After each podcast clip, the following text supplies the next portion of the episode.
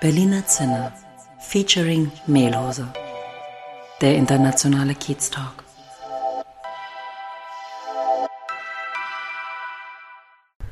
Hallo und herzlich willkommen zum internationalen Kiez Talk mit Daniel und mit Olaf. Ja, hallo auch von meiner Seite. Hier ist der Daniel.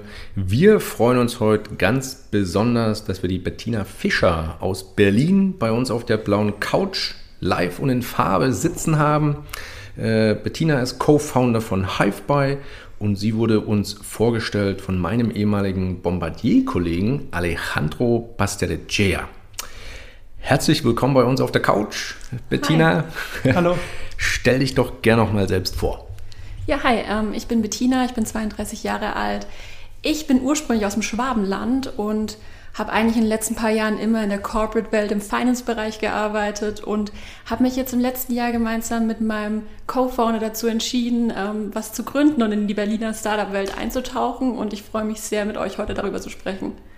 Sehr cool. Kommt gleich schon mal die erste Frage. Du hast ja gerade erwähnt, du kommst aus dem schönen Schwabenland, also bist keine gebürtige Berlinerin. Nee, typisch. So wie wir beide auch nicht. Ja. ähm, was mich nochmal interessieren würde, ist, ähm, was waren denn deine wichtigsten Stationen ähm, auf dem Weg vom Schwabenland ins schöne Berlin? Ja, ich meine, jeder typische Schwabe muss ja irgendwann mal in seinem Leben in Berlin gewohnt haben. Ne? Nein, eigentlich ähm, war das so, dass ich äh, nach meinem Studium erstmal bei einem kleinen mittelständischen Unternehmen angefangen habe, dort direkt im Finanzbereich gearbeitet habe und Projekte gemacht habe. Und dann bin ich von dort zu Lidl gekommen, habe dann bei Lidl auch den ähm, Amerika-Eintritt gemacht und auch dort Stefan, meinen Co-Founder, kennengelernt. Und irgendwie dachte ich mir, okay, Neckarsulm ist jetzt nicht der Nabel der Welt, ich möchte mal was Größeres sehen. Und dann hat sich die Stelle bei Zalando ganz gut angeboten. Dadurch bin ich dann nach Berlin gekommen, habe dort Finance Operations ähm, im, äh, bei Zalando gemacht und dort eben auch Finance-Projekte gemacht. Und das war dann der ausschlaggebende Punkt für mich, ähm, dass ich mich selbstständig gemacht habe. Denn in meiner ganzen Zeit habe ich immer gesehen, dass dieses ganze Accounting-Thema so ein richtiges Chaos-Thema ist. Und deswegen wollten wir mal von, von der Ursprung, vom Urschleim her anfangen und haben dadurch Hiveby gegründet, weil wir gesagt haben, man muss davor beginnen, bevor dann der ganze Chaos das ganze Chaos bei Finance ankommt. Cool, also klingt nach einer Strukturliebhaberin. Ähm, bin ich auch. also Liebhaber. Ähm, äh, ich habe aber noch einen anderen Punkt ähm, in Bezug auf deine wichtigsten Stationen, bevor du nach Berlin gekommen bist. Warst du auch im Ausland? Du hattest erwähnt, Lidl, also für Lidl hast du die, den Amerika-Eintritt mitgestaltet. Warst du im Rahmen dessen auch da drüben? Ja, aber das ist eher äh, projektmäßig gewesen. Also es war jetzt nicht, dass es ein längerer, längerer Aufenthalt war. Ich war während meines Masterstudiums ein, bisschen, ein paar Wochen in Shanghai, aber alles tatsächlich eher in Deutschland fokussiert bisher. Jetzt bist du ja im internationalen Berlin. Das ist dann die Auslandserfahrung. Ich habe direkt mal eine Frage zu Hive-By. Ähm, Finanzen chaotisch. Ähm, ja, ich dachte immer, ich wäre chaotisch und deswegen ähm, kommen mir die Finanzen chaotisch vor. Dann wäre meine Frage, was bietet ihr denn an, dass die Finanzen nicht so chaotisch sind? Wir sagen einfach, dass ähm, der Einkauf davor schon strukturiert werden muss. Bedeutet also, aktuell oder beziehungsweise bei kleinen und mittelständischen Unternehmen ist es so, dass die ganz viele Eingangsrechnungen bekommen, aber diese Eingangsrechnungen einfach nur reinflattern. Der Buchhalter muss am Ende des Monats die Rechnungen suchen, die Leute suchen, die es bestellt haben, schauen, ob es überhaupt genehmigt ist. Dann am besten schreit noch irgendwo der Rechtsabteilungsmitarbeiter auf und will ähm, dann wissen, wo der Vertrag unterschrieben wurde und ob das überhaupt alles konform ist. Und da sagen wir, wir ähm, bauen ein Tool, wo man direkt die Bestellungen anlegen kann, freigeben kann, auch Kataloge angebunden hat und so weiter, um dann ähm, direkt, sobald dann die Rechnung hereinflattert, den Match hinzubekommen und dann damit ähm, die Rechnung super schnell buchen zu können. Ähm, gut, äh, verstehe ich jetzt von der äh, Geschäftsidee. Äh, aber du hast wahrscheinlich nicht nur gegründet, weil du jetzt eine super Geschäftsidee hattest, oder? War vielleicht auch ein intrinsischer Antrieb dabei? Ja, selbstverständlich. Also diese ganze Corporate-Welt, muss ich wirklich sagen, ist mir dann irgendwann mal echt auf die Nerven gegangen. Also ich habe sehr lange ähm, jetzt eben bei Lidl und bei Zalando unter anderem ähm, gerade im Corporate Finance beziehungsweise im Finanzbereich gearbeitet und da ist es halt schwierig. Ne? Also der Buchhalter oder der Finanzbereichsmitarbeiter ist immer der unbeliebteste äh, Mensch in der ganzen Firma, weil er sich natürlich darüber aufregt, dass die Rechnungen nicht auffindbar sind und weil wieder irgendjemand irgendwas komisch gemacht hat und so weiter. Und dann dachte ich mir, okay, hey, da gibt es doch noch mehr. Und ich hatte schon immer den, An den Drang danach, mal selbst was zu machen und auch alles selbst zu verantworten. Und das wollte ich dann eben komischerweise direkt während Corona ähm, nochmal ähm, dann versuchen und bin dann auf Stefan zugegangen, weil wir damals schon gesagt haben, hey, das könnte ganz gut klappen. Und dann haben wir zusammengesetzt und Hiveby entwickelt. Klasse, klingt super.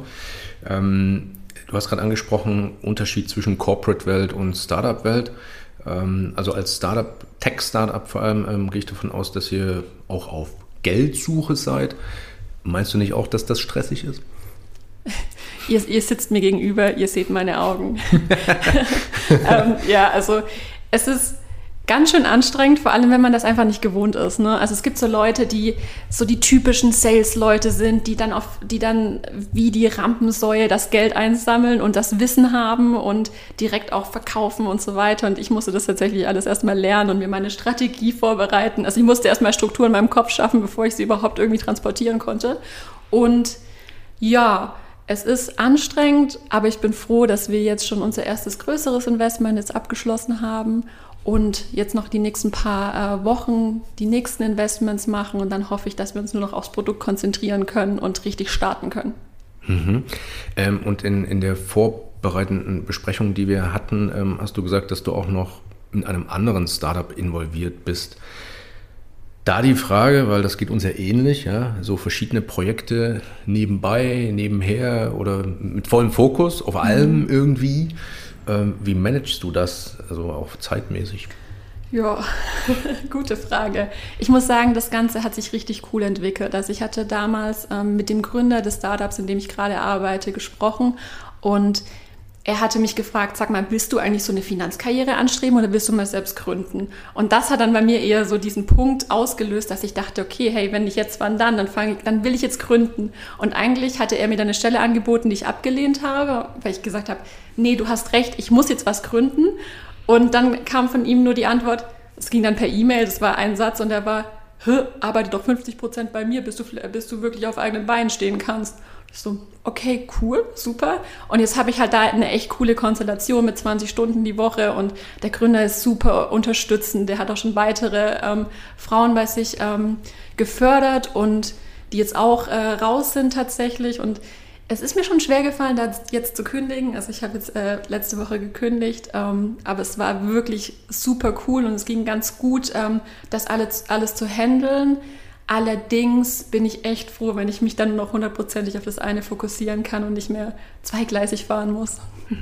Das kann ich mir vorstellen. Ähm, ja, dazu auf jeden Fall mal Glückwunsch und dass also gut läuft. Äh, wir drücken natürlich die Daumen. Kurze Frage noch zu dem, was du gerade gesagt hast. Du hast gesagt, du musstest dir das alles erarbeiten, bevor du es verkaufen kannst, aber dann kann ich davon ausgehen, dass du jetzt auch eine Rampensau geworden bist.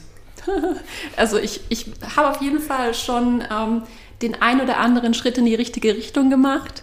Es fällt mir immer noch unglaublich schwer, muss ich wirklich zugeben, zumal. Also ich weiß auch nicht, ob das vielleicht auch eine weibliche Thematik ist, aber man fängt schon daran an zu zweifeln, wenn der eine Investor mal die Augenbraue ähm, hochhebt oder irgendwie die Nase rümpft oder sowas, dann denkt man sofort, okay, habe ich jetzt gerade was Falsches gesagt oder findet er das Produkt blöd und dann fängt man schon irgendwie an, so zu rattern und zu überlegen, ob das wirklich gut ist, was man macht, aber je länger ich das jetzt mache, desto mehr bin ich noch, also je, je, mehr bin ich überzeugt, dass das, was wir machen, richtig ist und richtig viel ähm, ähm, Hilfe auch bei Unternehmen bringt.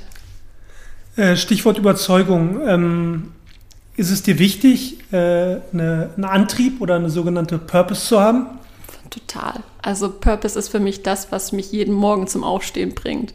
Also sobald das dann irgendwie weg ist ähm, und man nur noch genervt ist oder dann auch gar keinen Ausweg mehr sieht, dann ist es vorbei und dann sollte man sich überlegen, was man macht. Und das ist eben auch so ein Punkt, der aus meiner Sicht zum Thema Jobwechsel und so weiter immer mit, also einen riesen, riesen Beitrag dazu geleistet hat. Und deswegen bin ich jetzt auch froh, dass ich wirklich meinen eigenen Purpose verfolgen kann und nicht den Purpose von anderen irgendwie mittragen muss.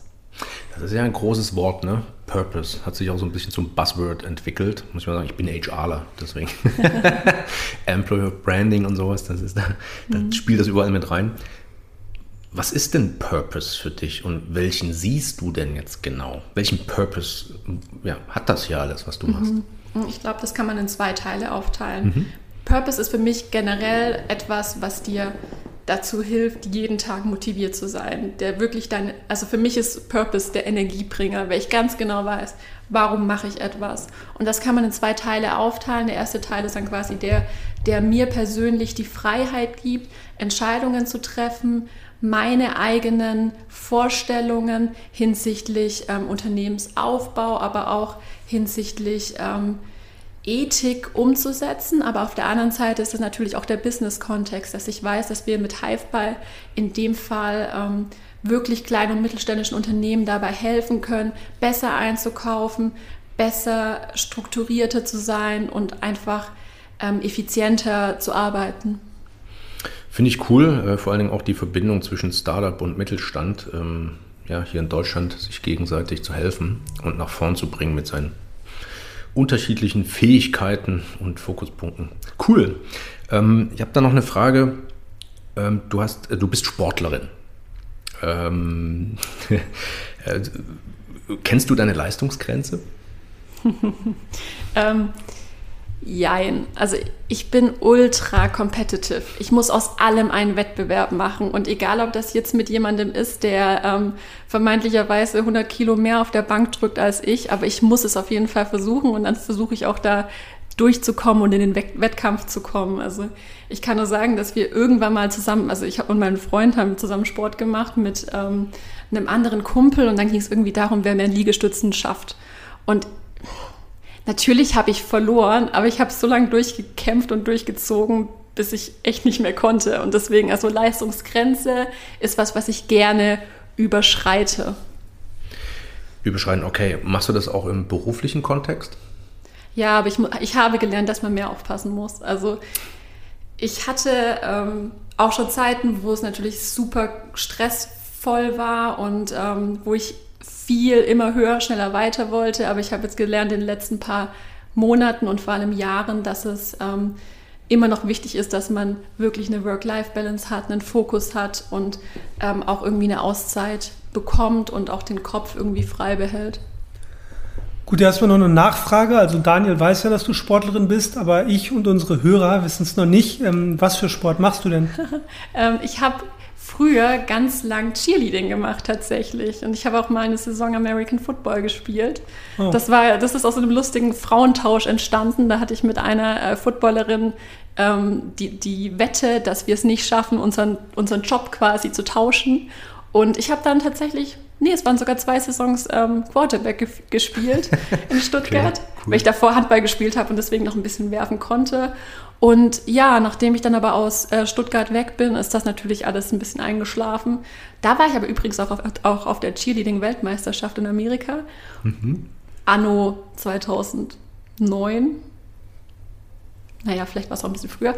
Naja, und ähm, ja, jetzt ist es aber primär nur noch so ein bisschen Sport, ein bisschen Joggen. Leider viel zu wenig, aber ist trotzdem gut, um den Kopf frei zu bekommen. Dann wollte ich nochmal auf die 100% eingehen. Ich glaube, wir merken alle im Laufe unseres Lebens irgendwann, dass man nicht immer 100% geben kann. Aber vielleicht können wir es ja mal positiv betrachten. Wenn du bei einer Sache 100% gibst, was fühlst du dann? Eigentlich will ich ja immer mehr als 100% geben. Das ist so ein bisschen mein, mein äh, Charakter, aber dann fühle ich mich richtig gut. Und dann ist es was, wo ich wenn es jetzt sportlich ist, kriege ich den Kopf total frei. Wenn ich ähm, im Berufsleben gerade so einen richtig coolen Moment habe, wo ich weiß, okay, Finanzierung läuft, Produkt ist toll, Kunden sind toll und so weiter, dann ist es echt so ein, so ein Moment der Vollkommenheit. Und das ist eigentlich schade, weil man möchte ja eigentlich immer wieder dahin und es ist so ein bisschen wie eine Sucht. Und ich muss wirklich lernen, dass das eben auch nicht immer das Nonplusultra sein darf. Gut, ähm, und dann, äh, du bist ja wahrscheinlich auch als Unternehmerin, äh, gehe ich davon aus, wie du es ja auch gerade schon angedeutet hast, dass du da sehr ehrgeizig bist, aber auch im positiven Sinne. Ähm, mich würde äh, interessieren, musstest du auch schon mal so richtig schwierige Entscheidungen treffen, die es zum Beispiel jetzt im Leben als Angestellte nicht gab? Oh, äh, wir haben im Februar gegründet und ich glaube, die ganze Gründung ist einfach schon eine Entscheidung, die man getroffen hat die man in einem Angestelltenverhältnis nicht trifft. Im Sinne von, du ähm, bist 100% für dich selbst verantwortlich, du bekommst kein festes Gehalt, du musst auch erstmal überlegen, wie viel Gehalt du überhaupt dir selbst auszahlen kannst oder willst und diese Themen, also da, bist, da bin ich jetzt schon am Anfang in diese äh, Entscheidungen gekommen. Aber dann ist es natürlich auch, mit welchen Leuten möchtest du zusammenarbeiten? Du hast, also ich hatte jetzt hier ähm, mit Hive das erste Mal wirklich auch die Möglichkeit zu überlegen, möchte ich überhaupt mit der Person zusammenarbeiten? In, Corporate, in der Corporate-Welt dir jemand vor die Nase gesetzt, mit dem musst du irgendwie klarkommen und das ist dann auch vollkommen in Ordnung. Aber wenn du dann dein eigenes Baby hast, dann muss man schon überlegen, ist das jetzt die Person, die Hive oder die die ganze Gründung in dem in dem Umfeld unterstützt. Aber auf der anderen Seite ist es halt auch gleichzeitig das Thema, hm, eigentlich ist mir die Person nicht ganz so sympathisch, aber dann auch zu lernen, dass man nicht mit jedem befreundet sein muss, mit dem man zusammen Business macht, war auch eine, ein krasses Learning für mich. Mhm. Gut, äh, dann vielleicht nochmal äh, zu dieser Gründung ähm, generell. Es gibt ja gerade hier in Berlin gibt es ja einige Leute, die gründen wollen und ich glaube, jeder weiß im Nachhinein, das würde ich nicht nochmal so machen. Äh, wenn du jetzt bei dir zurückguckst, was würdest du anderen empfehlen, anderen, sag ich mal, Wannabe-Gründern? Ich glaube, dass es super wichtig ist, ein gutes Netzwerk zu haben und direkt auch Freunde, Bekannte, ehemalige Kollegen oder ähnliches mit reinzuholen, die Idee tausendmal validieren, ganz, ganz viele Unternehmer befragen, auch einfach mal wirklich, ähm, vielleicht wenn man von dem, vom Charakter her nicht so ist, aber aus seiner eigenen Haut rausgehen und auf Leute zugehen, Fragen stellen und so weiter. Und das würde, glaube ich, ähm, also das ist das, was uns extrem geholfen hat. Und was ich auch jetzt gelernt habe, ist, macht kein Fundraising in den Sommermonaten oder über Weihnachten. Das war, das war tatsächlich auch nochmal so ein Learning. Ja. Das ist Funkstille. Stichwort Berlin. Ähm, was findest du an Berlin cool? Findest du überhaupt irgendwas cool an Berlin? Ich liebe Berlin. Ich will hier nie wieder weg. Also ich könnte es mir auch total gut mit Kindern und äh, alt und was auch immer vorstellen. Ich glaube, ähm, Berlin hilft, die Leute also zu, zu, lernen, dass die Leute so sind, wie sie sind. Jeder hat irgendwie so sein Spleen. Wenn dann jemand mal irgendwie im Bademantel beim Späti steht, dann kann man sich überlegen, was für eine Story dahinter ist, was ich echt cool finde. Also, dass man halt auch irgendwie dann noch den, den, den, den ähm, Spielraum oder beziehungsweise diese Gedankenspiele machen kann. Hm, kommt der jetzt gerade vom Feiern oder ist der morgens einfach nur früh wach? Solche Themen, das finde ich einfach schön und dass jeder so respektiert wird, dass es so international ist und dass es auch irgendwie, ich meine, jetzt auch im Vergleich zu meiner Erfahrung im Schwabenland, da ist halt alles sehr, zumindest für mich war alles sehr strukturiert und klar und irgendwie in Berlin war auf einmal so Chaos in meinem Kopf und Chaos in meinem Leben und das war trotzdem toll. Also so, ich will das nie wieder missen. Hattest du einen kleinen Kulturschock oder bist du direkt äh, reingegroovt? Ich, ich, wurde langsam integriert, würde ich sagen. Also das ist so passiert, dass ich alle paar Wochen ähm, nach Berlin gefahren bin und dann wurde ich so langsam, konnte ich meine, meine Fühle ausstrecken und auch einen Freundeskreis aufbauen. Und es war jetzt nicht so, dass ich dann äh, in Berlin mit meinem Koffer angekommen bin und dann friss oder stirb in der Schla Stadt verschlungen wurde. Aber hast du eine schwäbische Community hier? Zu der du dich zählst? Ihr meint, dass wir jetzt ähm, so, eine, so eine Gruppe haben, wo wir jeden Samstag zusammen Käsespätzle kochen? Äh, Zum Beispiel. So, oder einfach den Kulturschock verarbeiten? Ja, also es, es gibt jetzt nicht in, in dem Sinne ähm, eine, eine Selbsthilfegruppe. Ich muss euch leider enttäuschen. Aber tatsächlich habe ich ähm, den einen oder anderen Schwaben schon kennengelernt und wir haben uns, also ich habe ja einen Finanzhintergrund und es gibt tatsächlich die einjährige Veranstaltung Steuerberatung und Käsespätzle. Also dann setzen wir zusammen und machen die Steuererklärungen und essen Käsespätzle. Okay. Klingt äh, spannend. Ähm, in Berlin ist ja auch ziemlich wichtig, ähm, in anderen Städten sicher auch, aber mir ist es in Berlin sehr aufgefallen, dein Kiez. Berlin ist nicht Berlin und der eine wohnt eben in Charlottenburg und der andere in Kreuzberg und du wohnst in Friedrichshain. Und gefällt es dir dort? Ja, total gut. Warum? Der Volkspark ist direkt vor der Tür. Wow. Es gibt tolle Restaurants, ähm, es gibt genug Kneipen. Ich habe einen Hund, ich kann immer schön Gassi gehen. Es ist nicht allzu dreckig. Ähm, ich finde, es ist schon, ähm, für mich ist es, glaube ich, die richtige Menge an Berlin. Also ich habe jetzt natürlich jetzt noch nie irgendwie in Neukölln oder Wedding gewohnt, aber ich stelle mir da schon ein bisschen ähm, tougher vor und hier, also zumindest ähm, in Friedrichshain, dort in, der, in dem Gebiet, in dem wir wohnen, ist alles sehr ruhig und schön und viele Familien. Ist wahrscheinlich schon ein bisschen Prenzlauer Berg-like, deswegen fühlt sich die Schwäbin wohl. Stimmt. Ähm, du hattest ganz kurz erwähnt, äh, dass du dir gar nicht mehr vorstellen kannst, aus Berlin wegzugehen. Das heißt, also zwei Fragen. Nummer eins, Baden-Württemberg ist erstmal nicht mehr auf der Agenda. Oder zweite Frage, wie sieht es denn mit Ausland aus? Ähm, Baden-Württemberg ist definitiv nie wieder auf der Agenda. Oh, Gott, ich darf, den, ich darf den Podcast nicht meinen Eltern geben. ja, die können ja immer nach Berlin kommen. Sorry Mama, sorry Papa. Ähm, nein, ähm, Ausland ist definitiv eine Möglichkeit. Also das will ich auf gar keinen Fall ausschließen. Ich könnte es mir super gut vorstellen, ähm, auch mal in Amerika zu arbeiten, wenn die politische Situation mir da ein bisschen besser gefällt.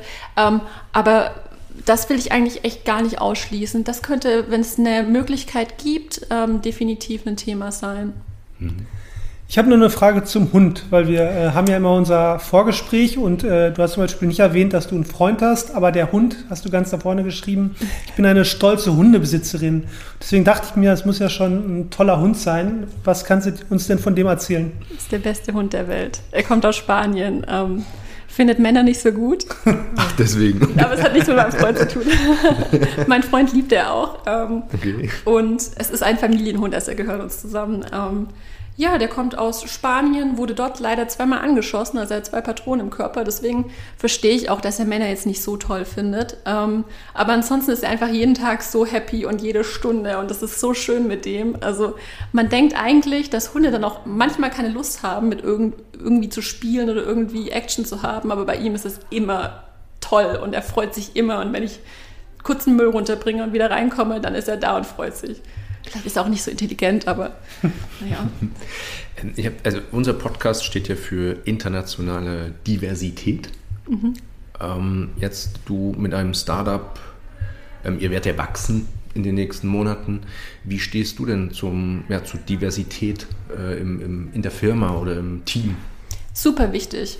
Also tatsächlich ähm, aus meiner Corporate-Welt damals im Schwabenland, da war es nicht so divers und tatsächlich wurde ich auch ganz schön überfahren, als ich festgestellt habe, dass ich bei Zalando ähm, auf Englisch sprechen muss, primär, weil ich dachte eigentlich, der, im Finanzbereich arbeiten immer die Standard-Buchhalter, wie man sie eben so im Kopf hat, aber das war dann da auch nicht der Fall, was, worüber ich super froh bin. Und dann war, das war schon ein kleiner Kultur- oder ein kleiner Schock für mich, kein Kulturschock. Ähm, und jetzt ist es alles gar kein Problem mehr und ich liebe das, weil ich glaube, dass gerade diverse Teams sich ähm, super gut äh, ergänzen können, auch anders Feedback geben können. Und ich bin auch froh, dass wir zum Beispiel gerade unsere Softwareentwicklung, die machen wir ähm, mit pakistanischen ähm, Mitarbeitern slash Freelancern und haben jetzt auch unseren VP Sales geheiert, der kommt aus Spanien und das ist auf jeden Fall wichtig und gut, dass wir ähm, da schon in die in so divers ähm, agieren können, wobei wir gerade über fünf Mitarbeiter sprechen. Aber da nochmal die Frage, äh, worin genau besteht der Vorteil an diesen diversen Teams? Ähm, bringen die, ich weiß nicht, bringen die neue Impulse rein, kommunizieren die anders? Was ist dir aufgefallen, was die für einen Mehrwert reinbringen? Mhm. Ähm, ja, also tatsächlich finde ich die ähm, Kommunikation ist anders und man, man achtet auch mehr darauf, was man sagt. Man haut nicht einfach Dinge raus, weil man vielleicht auch nochmal überlegen muss, hey, ist es vielleicht nicht so gut, ähm, irgendwie solche Themen ähm, so anzubringen? Und ich glaube auch, dass gerade die Art und Weisen, wie man zu Lösungen kommt, unterschiedlich sind. Also jetzt nicht unbedingt so unterschiedlich, dass die Lösungen anders sind, aber Leute, egal ob das jetzt andere Kulturen oder andere Geschlechter oder wie auch immer sind, ähm, gehen anders mit Problemen um. Und manche zum Beispiel, wenn es gerade super stress, stressig ist, dann setzen die sich nochmal hin, analysieren alles und bringen dann tolle ähm, Themen. Oder ich hatte zum Beispiel einen ganz, ganz tollen Kollegen ähm, ähm bei Zalando, der hat einfach dann die Probleme, die unter der Woche angekommen sind, Und wir dachten echt immer, die wären nicht lösbar. Und er kam dann irgendwie Montagmorgens wieder zur Arbeit mit einem fetten, mit dem fettesten Grinsen auf der Welt und hat dann gemeint, hey guys, I found a solution. Und alle von uns waren so, hä? Wie hast du das jetzt schon wieder geschafft? Und das war, also sowas habe ich, oder so eine Arbeitsmoral, beziehungsweise auch so, ein, so eine krasse Lösungsorientierung und Kreativität in der Art und Weise, wie du zu Lösungen kommst, war, finde ich, echt super bemerkenswert. Probleme und Lösungen, da sprichst du eigentlich auch nochmal ein Thema an, was ich auch aus unserem Vorgespräch aufgenommen hatte. Ähm, genau, du hast geschrieben, du hattest einen Fast-Burnout. Ähm, wie genau mhm. oder was genau ist da passiert? Ähm, ja, ich hatte halt ähm, ein relativ großes Projekt geleitet, hatte viel Verantwortung, hatte dann irgendwie parallel im, im selben Job auch noch ähm, dann irgendwelche ähm, Elternzeitvertretungen, die ich übernehmen musste. Dann ist da noch mal jemand ausgefallen und irgendwie hatte ich dann das Gefühl, dass so die ganze Welt auf meinen Schultern liegt und ich hatte halt dann auch echtes den Eindruck, dass so die Kommunikation auch primär da in die Richtung ging, dass alles auf mir hängt. Also jeder hatte irgendwie die Entschuldigung, ja, Bettina macht's oder wie auch immer. Und das war auf der einen Seite finde ich das immer total super hilfreich, so die allwissende Müllhalde zu sein und oh dann eben auch zu, zu, ähm, zu Rate gezogen zu werden. Aber das war dann echt zu viel und das habe ich dann gemerkt, dass ich so, ich habe nicht mehr den Sinn darin, darin gesehen. Man dann sieht dann auch wieder das Thema Purpose. Ich habe gesehen, dass ich echt alles gebe, aber irgendwie wollen die Leute immer noch mehr von mir haben und ich habe es nicht hinbekommen, Nein zu sagen. Ich habe es nicht mehr hinbekommen, irgendwie auf mich zu achten und dann bin ich morgens nicht mehr aus dem Bett gekommen und hatte überhaupt keine Lust mehr, irgendwas zu machen. Und das ist halt so, also in der Zeit haben wir auch Puki, unseren Hund, geholt. Und ich wollte, ich, also ich habe mich natürlich so gefreut auf ihn, aber normalerweise bin ich so, yay, toll. Und irgendwie war dieses, diese komplette Begeisterung nicht mehr da, beziehungsweise so gedämpft. Und dann dachte ich mir, okay, ey, du musst was ändern. Und das war auch so ein Grund, warum ich wusste, okay, in der Konstellation kann ich nicht mehr arbeiten und ich muss jetzt irgendwie ähm, überlegen, was sind meine Werte, wie will ich arbeiten und habe dann eben dann auch da den Schritt nochmal in die Selbstständigkeit ähm, noch mit eruiert. Gut, ähm, genau die Richtung ähm, fand ich eigentlich schon sehr interessant. Ähm, wir haben relativ am Anfang, haben wir unsere Gäste mal gefragt, ob sie ein Schlusswort machen äh, oder machen wollen. Das haben wir dann zwischendurch mal aufgegeben, aber ich glaube, heute passt es meiner Meinung nach ganz gut. Deswegen, wenn du so auf dein Leben, ob beruflich oder privat, äh, zurückguckst, was würdest du unseren Hörern gerne mitgeben oder was möchtest du von dir sagen, was dir wichtig ist? Hm, also ich würde an die Hörer ähm, geben, passt auf, passt auf euch auf und tut die Dinge, die euch glücklich machen und wo ihr wirklich einen Sinn darin seht und dann werdet ihr von alleine erfolgreich sein. Mega. Super Schlusswort. Von daher braucht man da gar nichts mehr ergänzen. Bettina, it's been a pleasure. Toll, dass du da gewesen bist. Hier mal wieder live auf der Couch. Ganz toll. Ähm, wir bleiben im Kontakt und freuen uns auf die nächsten Interaktionen. Danke. Wir danken. Hat Ciao. Spaß gemacht. Tschüss. Ciao.